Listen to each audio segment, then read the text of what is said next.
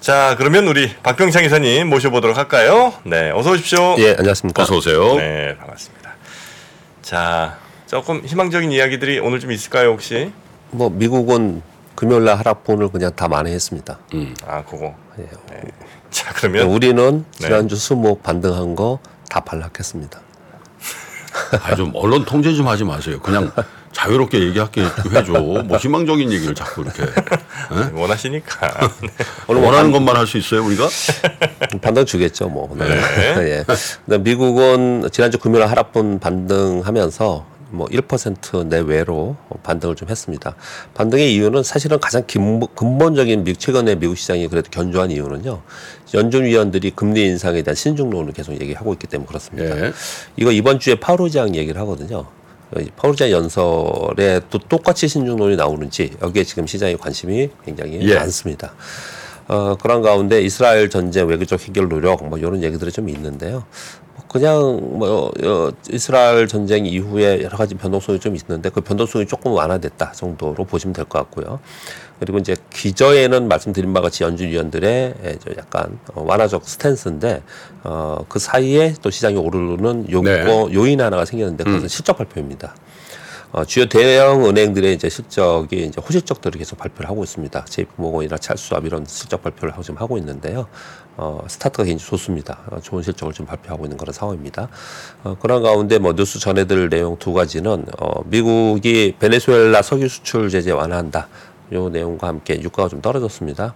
근데 뭐 여러분도 아시다시피 시설 투자를 많이 해야 된다고 합니다. 그래서 뭐 당장 어 베네수엘라 석유가 어 글로벌리 뭐 수출되는 그런 부분은 좀 아니지만 어 심리적 영향을 줬다라고 보시면 될 것 같고요. 또 하나는 아까 그 뉴스 3에 전해주시는 내용인데 애플이 중국에서 아이폰 15 판매량이 전년비 감소했다는 내용과 함께 애플이 약밥 정도였습니다. 전체적으로 오르는데 애플은 이제 약밥 정도에 마감을 했다 이렇게 보시면 될 것 같고요.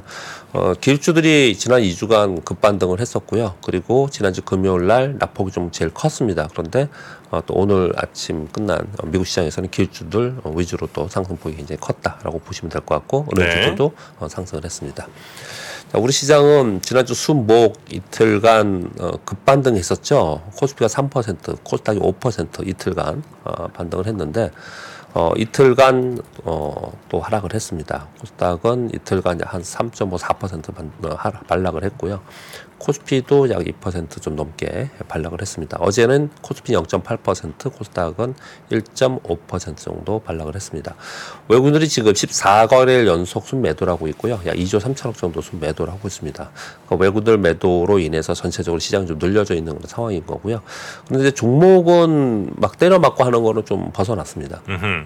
그 지난 9월 말과 10월 초만 하더라도 어 뭐 반대 매매도 많이 나오고 막 이렇게 막 내려왔었잖아요. 근데 근데 그거 좀 잠잠해지면서 종목별로는 좀 반등을 하는 그런 모습을 좀 나타내고 있습니다.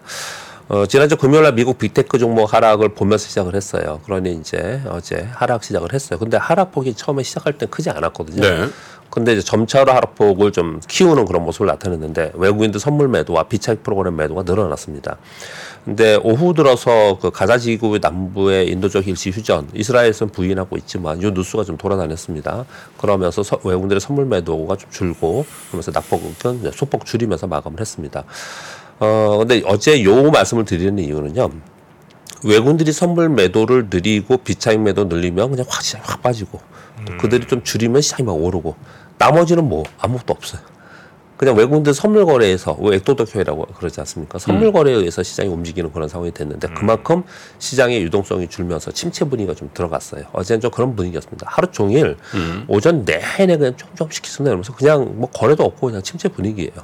어 그리고 하락 종목 수가 절대적으로 우위였습니다. 어제 어 코스피는 약 2.5배 정도 더 많았고요. 코스닥은 4.5배 정도 더 많았어요.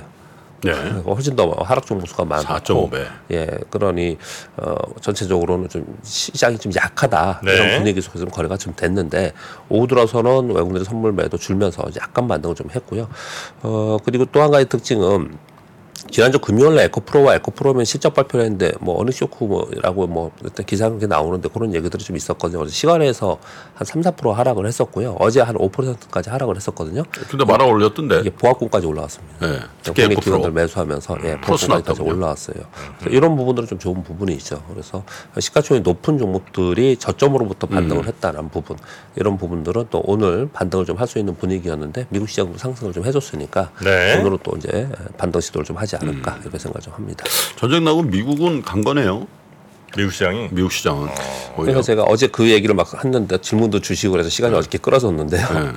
그 전쟁이라는 어뭐 분쟁, 갈등 또는 노이즈 이런 상황보다 시장에서 주로 관심 더 많이 관심을 갖는 거는 기준금리입니다. 기준금리. 예, 그래서 지금 2주 남았거든요. 근데 네. 그게 어떻게 가느냐가 시장에서 더, 더 관심거리이고 그래요. 또 추세적으로 어, 그것이 이제 좌우한다 이렇게 보시면 될 것 같습니다. 전쟁이 직접 시장에 영향을 주는 게 아니고 전쟁이 환율과 금리에 영향을 주느냐 마느냐 요거가 그러니까. 이제 이슈라는 겁니다. 하루 빠져도 이렇게 빈틈이 보여.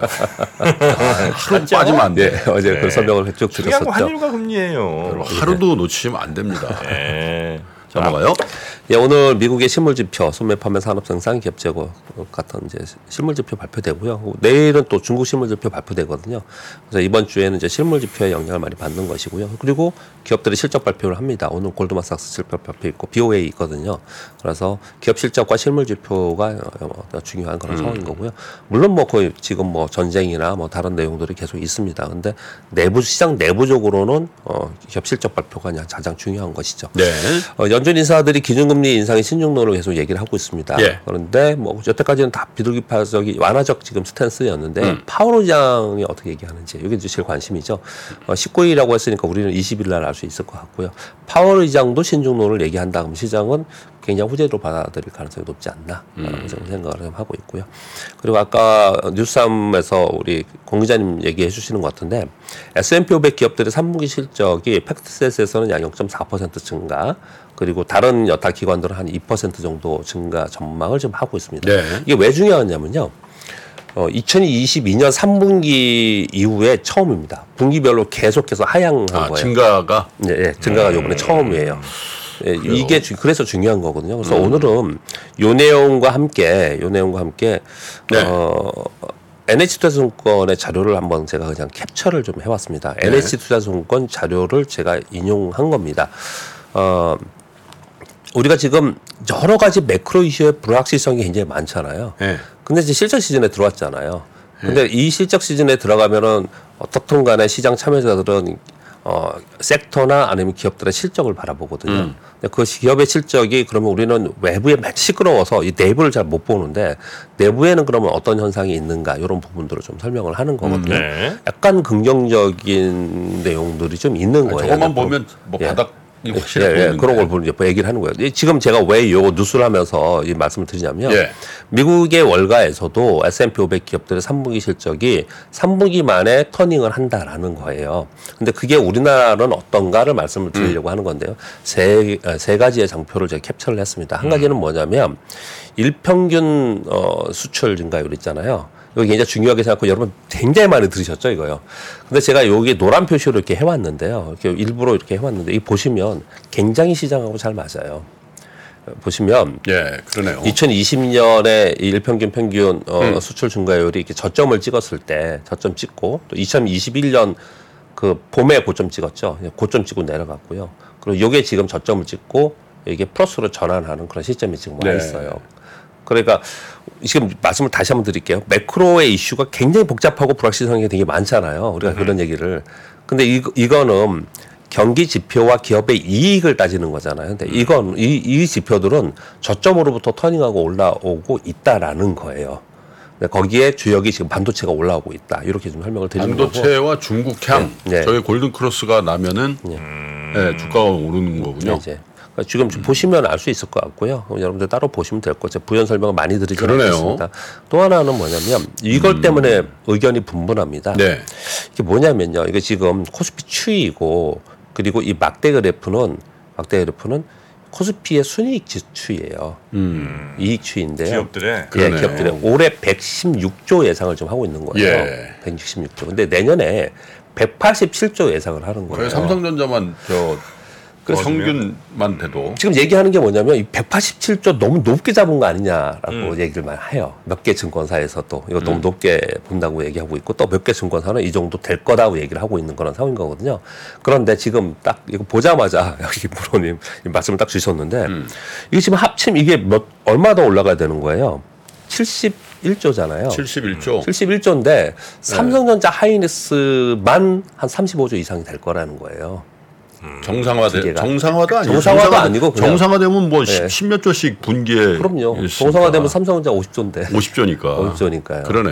예, 그러니까 그들이 합쳐서 한 35조를 보고 하면 네. 이거 이게 아주 높게 보는 것도 아니고 불가능한 수치가 아니다. 이런. 얘기들을 좀 하는 거예요. 음. 그러면 내년도에 187조를 본다면 이 보시면 우리가 막 매크로 환경이나 막 시끄럽고 불확실한 것 같지만 음. 같지만 기업 이익에 따라서 주가가 움직인 거예요. 잘 보시면. 잘 보시면 이익이 늘어날 때 주가는 올랐고요. 시장은 올랐고 이익이 떨어지는 거라서 떨어졌고 이익이 늘어나는 걸 또 늘어났고 그랬습니다. 계속. 그렇다면 내년에 187조를 예상하는 게 갈 수 있다면 물론 미래 이익이니까요. 갈 수 있다라면 지금 시장은 여기 있는 건 저평가 아니냐 이런 논리를 지금 얘기를 하고 있는 겁니다.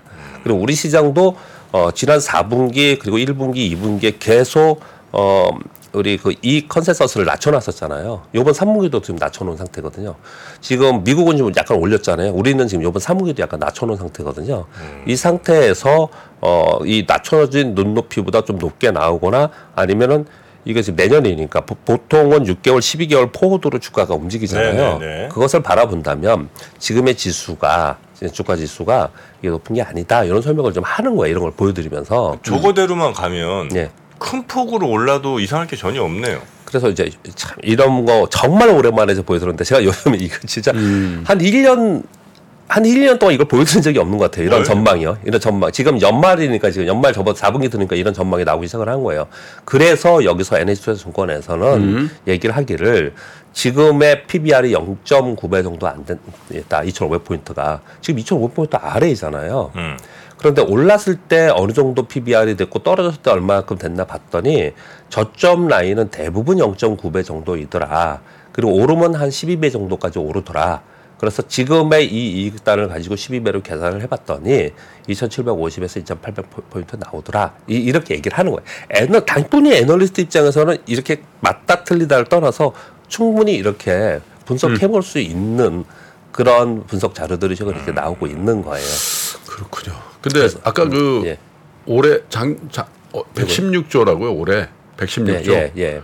야, 근데 저것도 좀 감안해서 봐야 돼요. 삼성전자의 부진이나 하이닉스의 부진도 감안해서 봐야 되지만 예. 에, 국내 은행이 올 상반기에만 14조 이상 순이 났거든요. 네, 네. 순이익이. 예. 그러니까 곱하기 2 하면 그게 한 30조 된단 말이야. 네. 저희 30조를 빼면 아, 물론 이제 금융 뭐 뺄 필요는 없지만 다른 데 다 안 좋은 거죠. 안 좋은데 그거 계속 올라가니까 예, 예. 그런 부분도 좀 감안해서 보셔야 되겠네요. 자, 우리 5대 금융지주의 전체 전체 코스피 순이익에서 차지하는 비중은 계속 높아지고 있군요. 그렇죠. 다른 데는 그만큼 안 좋았다는 얘기죠. 안 좋았다는 안 좋았다는 얘기죠. 네. 그러니까 우리 이런, 이런 제가 왜 이게 안 보여드리냐면요. 예. 우리 투자자들은 이런 생각을 많이 해요. 맨날 틀리지 않았냐. 음. 맨날 뭐 이렇게 주가 지수 뭐 얼마까지 가고 뭐 밑에는 얼마고 얘기를 했는데 안 틀리지 않았냐 이런 얘기들 많이 하잖아요. 그런데 지금 실적 시즌이잖아요. 음. 그러니까 한 번은 보자. 하자. 지금 미국 월가에서도 이번 3분기 실적에 대한 기대, 그 터닝 기대를 좀 하고 있는 거고요. 우리나라 아- 예를 들어서 IT나 반도체도 보세요. 이번 3분기를 저점으로 해서 터닝을 계속 얘기를 하고 있잖아요. 그러면 지금은 우리는 어떻게 해야 되느냐를 지금 이제 시황하면서 얘기를 지금 하고 있잖아요. 지난 이틀 동안 상승분을 반납해서 다시 이제 저점 확인을 좀 해야 되고 외국인들은 계속 팔고 있어요. 뭐 당연히 뭐 환율 때문에 그러니까 환율 하향 안정이 돼야 되는데 요거는 macro의 시황 영역이잖아요. 근데 내부의 이익단을 바라볼 때 아, 투자자가 어, 소- 저는 이걸 from the basic이라고 하는데 진짜 원래 기초 원래 주식 투자의 기본이 이런 대로 된다면 아 보- 돌아가 본다면 실적이 turnaround 되고 올라갈 때를 좀 살펴봐야 되지 않냐 이런 얘기를 좀 하고 있는 거고 저도 지금은 어, 그런 판단을 해야 되는 시점이 아닌가 왜냐하면 시황을 판단하기가 너무 불확실성이 많고 힘들어요. 지금 어뭐 우크라이나 전쟁 이후에 지금 저 뭐 이스라엘에서 이런 일도 있지만 이게 끝나면 그럼 노이즈가 가시느냐 그런 게 아니고요. 저- 미국의 정치권 노이즈가 굉장히 강합니다. 네. 지금 45일 내년 4, 45일과 내년도 예산안 유예시켜 놨잖아요. 이거 연말에 또 시끄러울 거란 말이에요. 근데 이런 게 내년도에 미국의 대선을 앞두고 게- 앞으로 굉장히 굉장히 계속 많이 있을 것 같아요. 네네. 근데 이런 것들이 시장에 반영이 되는데 이걸 하나하나를 우리가 해석하면서 이 시장 판단을 하기가 너무 어려운 구간이니 그러면 제가 다시 말씀드리지만 원래 베이직으로 돌아가서 돌아가서 이익이 늘어나는 쪽을 좀 살펴보는 그런 쪽으로 좀 봐야 되지 않을까. 언론에 나왔는지 모르겠는데 네. 트럼프가 무슨 얘기를 했나요? 28 전쟁에 대해서? 트럼프가요? 예. 얘기를 했겠죠 당연히. 근데 많이 보도된 것 같지는 않던데. 어, 트럼프가 만약 공식적으로 인터뷰를 하거나 뭐 유세를 할 일이 있으면은 네. 제가 볼 때는 저 이스라엘 편 엄청 강해 들 거예요. 트럼프가. 네, 트럼프가. 네. 언론에 얘기한 거는 저 봤는데 지금 뭐라고 딱히 정확하게 워딩을 몰라서 지금 말씀드렸는데 하긴 했어요. 아, 됐네. 일단 뭐 약간 좀. 문제성 발언은 저 사흘 전에 음. 헤즈볼라 똑똑하다 칭찬해갖고 백악관이랑 난리가 났다는 얘기를 하나 아, 있기는 하네요. 네. 왜냐하면 저 모금 모금에 있어서 압도적이기 때문에 되게 음. 정치 자금이. 아 그래요. 근데 이스라엘을 약간 좀 비난이야? 비, 비난을 네타냐고 실망이야? 트럼프가 이스라엘을 좀 비난했다는 이런 뉴스도 뭐 있긴 합니다. 트럼프를 예상한다는 것 자체가 거의 네. 보시자고요. 네. 네, 뉴스 몇 가지 말씀드리겠습니다. 어, 이거 지금 제일 중요하게 시장에서 바라본 뉴스가 1번 뉴스입니다. 바이든 대통령이 하마스는 완전히 제거되어야 되지만 가자 지구는 점령은 안 된다는 네. 가이드라인. 제시로 인해서 네. 일단 어, 확전되는 걸 좀 억제하려고 한다라는 거. 이게 제일 중요한 뉴스였고요. 그리고 이제 이 전쟁으로 인한 에너지 인플레 우려를 좀 하고 있는데 이, 이번에는 우크라이나와 좀 다르게 이거 지금 원유는 대체하는 국가와 대체가 있잖아요. 근데 지금 천연가스가 없기 때문에 천연가스가 더 타격을 받는다 이런 뉴스가 좀 있어. 그래서 실제로 천연가스 쪽이 급등 가격 급등했었어요. 그래서 거기 관련된 종목이 좀 움직이고 그랬습니다. 이 와중에 중국은 지금 뭐 완전 시끄러워서 중국 얘기 별로 지금 없는데 신시장 정책을 좀 발표를 했습니다. 2020년 이후 최대 금액의 400억 달러 규모의 유동성을 시장에 제공하고요. 여기도 똑같이 쇼포지션 때문에 지금 말, 말이 많습니다. 어제 미국도 말씀드렸잖아요. 미국도 그 SEC에서 그 쇼포지션에 대한 어 이제 좀 강력한 규정 이런 것들을 좀 하고 있는데요. 중국도 지금 쇼포지션 증거금 요건을 상향하고 증거금도 높이면 더 어려워지겠죠. 그리고 주식 대여를 제한하는 이런 지금 발표를 좀 하고 있습니다. 어, 주식 대여도 어저께 설명을 좀 드렸습니다. 주식을 빌려줘서 팔기 때문에 이제 그런 얘기를 좀 하고 있는 거고요. 그리고 이제 음, 반도체 수출 이거는요 전체 우리 수출입 데이터가 아니고 과기부에서 하는 ICT만 ICT 쪽만 수출입 동향을 발표하는 게 있거든요. 요거에 네. 대해서 말씀 좀 드려보면요. 어, 반도체 수출 15개월 연속 전년비 역성장을 계속 하고 있는데 어, 좀 저점 찍을 거라고 예상을 해볼 수 있는 부분은 어, 고무적인 부분은 반도체 9월 수출이 올해 최고치다. 라고 얘기를 지금 하고 있는 거예요. 어, 이쪽 ICT 쪽에 수출과 수입이 있는데 수출은 13% 줄고 수입은 16% 줄었습니다. 근데 여기서 반도체는 14% 줄었고요. 디스플레이가 1% 늘어났거든요. 그리고 휴대폰도 한 5%뿐이 안 줄었어요. 이거 두 가지 왜 그러냐? 삼성전자의 애플 신제품 효과가 있었는데 특히 휴대폰 쪽을 보면 완제품은 마이너스 33%예요. 이게 우리나라의 휴대폰 완제품이 어딥니까? 삼성전자 하나밖에 네, 없어요. 네. 아. 네, 삼성전자예요. 해외 매- 해외 생산 예, 해외에서 해외에서 예. 해외에서 33%거든요. 근데 부품은 5.8% 증가했습니다. 성장했어요. 이, 이 얘기는 이 부품 회사들은 신제품 효과로 인해서 좋았다. 이 얘기 지금 설명드리고 있는 겁니다. 그렇게 말씀드리겠고요. 그리고 아까 뉴스 3에 애플이 중국에서 화웨이 경쟁하면서 판매량 감소한다는 뉴스 뉴스 3에 전해드렸잖아요. 근데 그 증 이게 감소한다라는 뉴스만 앞에 좀 전면에 있었고 그 뒤에 뒤에 뉴스들이 좀 없는데 뒤에 뉴스를 제가 적어왔습니다. 어, 화웨이, 중국 내에서 화웨이하고 하고 경쟁해서 화웨이가 성장하면서 애플이 감소하는 부분은 지금 이제 그렇게 뉴스가 나오고 있는 부분이 맞고요. 그런데 이제 4분기 접어들면서 점차 판매량이 증가하는 모습이 좀 나타나고 있는데 이거 왜 그랬냐? 중국은 감소하고 있지만 미국이 계속 증가하고 있고요. 그리고 연말 들어가면서 쇼핑 시즌을 기대를 하고 있다. 이렇게 얘기를 하고 있습니다. 그리고 씨티그룹에서 마이크론 테크놀로지가 내년도에 디램 가격 빠르게 인상할 것이라는 바- 보고서 발표를 했습니다. 4분기에 메모리 가격은 전분기 대비 약 한 10% 상승 전망하고 있는데 내년도에는 전년 대비 연으로 YOY로 약 32% 상승하지 않을까. 그렇게 예, 전망을 좀 하고 있는 상황인 거고요. 그러니까 이 얘기를 좀 여러 차례 말씀을 드리는데 모든 보고서들이라든지 모든 지표라든지 뭐든지 간에 어떻든 반도체는 고생고생하고 1년 반 동안 왔는데 거의 2년 가까이 왔는데 저점에서 꿈틀꿈틀 하면서 어떻든 좀 올라가려고 하는 시도는 많이 보여요. 그렇게 지금 얘기를 지금 하고 있는 거다 이렇게 말씀드리겠고요. 네. 삼성전자가 전략반도체 사업화 추진한다라는 뉴스가 좀 있습니다. 그래서 여기 관련된 섹터가 있기 때문에 말씀을 좀 잠깐 드리겠고요. 그냥 넘어가겠습니다.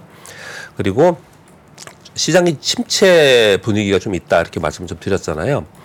어, 9월 25일 기준 지금 증시 주변 자금이 120, 151조인데요. 7월 말에 167조였어요. 2개월 만에 16조가 감소를 했습니다. 이 증시 주변 자금이라 하면 뭐뭐가 들어가면 예탁금 들어가겠죠. 파생 거- 파생 상품 거래하는 예수금 들어가겠죠.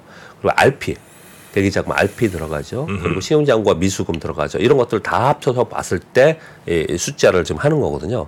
근데 이게 두 달 만에 167조였던 게 151조로 감소했어요. 그리고 거의 대부분 이 151조가 지금 이렇게 묶여 있는 그런 상태에 많이 있기 때문에 아마도 어 시장에서는 어, 이것을 가지고 이제 우려와 악재를 이제 동반 어, 동반해서 어, 시장에서 반영하면서 이런 일이 벌어지지 않나 이렇게 얘기를 좀 하고 있는 상황인 거고요. 그리고 지금 4분기 들어가면서 이제 곧, 곧 연말 얘기를 계속 하고 연말 분위기 계속 얘기를 하는 거잖아요. 이 얘기도 최근 들어서 자주 드리고 있는데 예, 보시면은 국내 기관들이 아주 활발하게 움직이지도 않고 있고 그리고 외국인들은 팔고 있고 또 증시 주변 자금의 개인 자금들도 이렇게 좀 많이 쪼그라들고 있는 상황이라서 전체적으로 거래 대금이 줄고 있는 그런 상황입니다. 그래서 거래 대금이 줄고 있는 상황에서 유동성이 보강이 되지 않은 상황이면 음. 이런 때는 시장에서는 활발하게 대형주가 움직이다든지 활발하게 섹터가 같이 움직이지 않아요. 같은 섹터 내에서도 차별화되면서 일부 종목만 움직인다는 걸 참고하시면 될 것 같습니다. 그리고 아홉 번째 뉴스는 우리 다 알고 있는 내용이고 그런데 또 한 번 이게 공청회가 있었나 봐요. 그래서 저도 뭐 진짜 100% 공감하는 내용이어서 한번더 다시 가져왔습니다. 아. 우리나라 한국 증시가 저평가되는 이유 이걸 얘기를 하는데 아까 제가 이거 보여드리면서 우리 여러분들이 이거 보시면서 또 또 비 난하시는 분들이나 비판하시는 분도 있을 거예요. 우리나라 저점이 PBR 0.9배, 0.9배 사실 PBR, PR도 계산하는 것에 따라서 누가 계산에 따라서 좀 다르기도 하고 그렇지 않습니까? 근데 0.9배 순에서 저 수준에서 이제 저점을 좀 찍더라. 2,500포인트가 0.95배인데 지금 2,500포인트 아래니까 상당히 떨어졌잖아요. 그러니까 상당히 어, 주가는 낮은 단계에 있다 이런 얘기를 하지만 네. 그렇지 않다고 생각하시는 분들이 굉장히 많잖아요. 근데 왜 그런가? 왜 여기서 이렇게까지 우리는 못 가는가? 여러 가지 이유가 있지만 당연히 수급적 요인이 있고 우리나라 경기가 다른 국가보다 안 좋고 여러 가지가 있지만 우리나라 내부적으로 한국 증시가 저평가 이유는 기업 지배구조 문제가 굉장히 크다. 저도 공감을 합니다. 뭐냐면 이런 거예요. 지금 보면 PBR 기준으로 얘기를 했잖아요. 우리나라는 1배 미만에 있어요. 근데 미국은 4.1배, 대만 2배, 뭐 필리핀 1.6배, 뭐 대만에 뭐 지적적 리스크 막 있다 하더라도 우리보다 훨씬 높게 있잖아요. 왜 그런가를 얘기를 이제 공청회를 하면서 여러 가지 얘기를 많이 합니다. 그런데 가장 중요하게 보는 거는 어, 경영권을 중시하는 대주주와 소액주주 간의 이해관계 상충 그리고 대주주들이 상속세 배당세를 줄이기 위해서 주가가 올라가는 걸 원하지 않아요. 그리고 배당을 많이 하지도 않아요. 왜냐하면 배당하지 않아도 자기가 쓸 수 있는 돈이 있기 때문에 뭐 이런 것들 얘기를 하는 거예요. 그래서 사실 되게 후진적이죠. 이, 이런 말을 한다는 자체가 되게 후진적인데 대주 입장에서는 네. 주가 올라봐야 별로 네. 바- 뭐 좋지 않다 이거군요. 그래서 맨날 하는 얘기가 아, 그럴 거면 뭘로 상장했어. 그런 이제 그런 얘기를 하거든요. 아, 그래서 옛날에 현대차 그룹도 뭐 현대차가 좋냐, 기아차가 좋냐, 모비스가 좋냐, 글로비스가 좋냐 막 이렇게 막 할 때 있잖아. 그 실적을 보질 않고 네. 이게 회장님한테 뭐가 맞아요. 유리한 거지? 맞아요. 어떤 주식이 빠져야 되고 그랬습니다, 어떤 주식이 실제로. 올 네. 그거 분석하더라고 바빴어요. 그래서 한때 모비스라고 해서 맞아요. 모비스 모비스 엄청 엄청 올라갔잖아. 오르고, 네. 근데 또 아니라 그래도 폭 나가지. 예, 글로비스라 그러다가 막 그러고. 그러니까 이게 도대체 예. 미국 기업은 실적만 보고 투자하면 되는데 예, 우리는 예. 너무 복잡한 함수야. 예, 예. 그 그분밖에 몰라 마음속에 그분하고 핵심 참모. 예, 예. 예를 들어서 현대차예요. 예를 들어서. 예를 들어서 그렇죠. 다른 데도 마찬가지야. 삼성전자, 삼성그룹에 어? 그 뭐 SDS 뭐 그 올라가야 될 이유가 S 그렇잖아요. 예. 저도 저도 심한 얘기 분야 하나 더 말씀드려볼까요?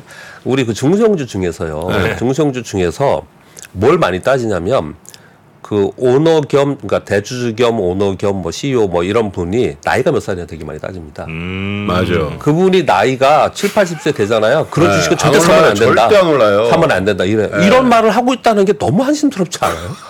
그렇죠.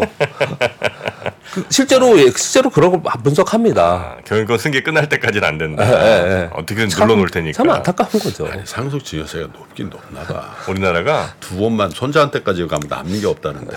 뭐뭐 다른 나라랑 그러니까 비교할 다 빼먹으려 그러잖아요. 예, 예. 어떻게 해서든 이렇게 저렇게 그뭐 일감 몰아주고 비상장 회사 꼭 세금을 올리자 내리자를 떠나서 뭐 구조적인 어떤 방안들도 또 고민을 좀 해봐야 되는 거죠. 음, 그런 부분에 있어서 배당도 사실 그래요. 배당도 많이 안 하려고 하는 성향을 좀 갖거든요. 배당세도 높으니까 사실 많이 그러거든요. 음. 아 배당만 차라리 그냥 다른 방법으로 어떻게 예, 예, 든 예. 쓰려고 그러지. 음, 대주주는 배당 엄청 받을 거 아니에요. 예예 예. 지- 지분이 높으니까. 그래서 저 최근에 상장 기업 중에 예? M&A 매물이 굉장히 늘는다는 거예요. 가업 승계 해봐야 거기다 또 자녀들이 이게 전통 산업인 경우에 아빠 그냥 돈으로 주면 안 돼?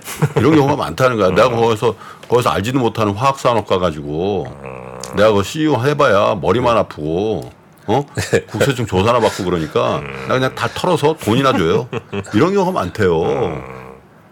뭐 그럴 수 있겠죠. 음. 예. 아이고 하여튼 아, 그런 것 때문에 지금 주가가 못 가는 이유도 어, 상당 부분 사실 있습니다. 네. 예.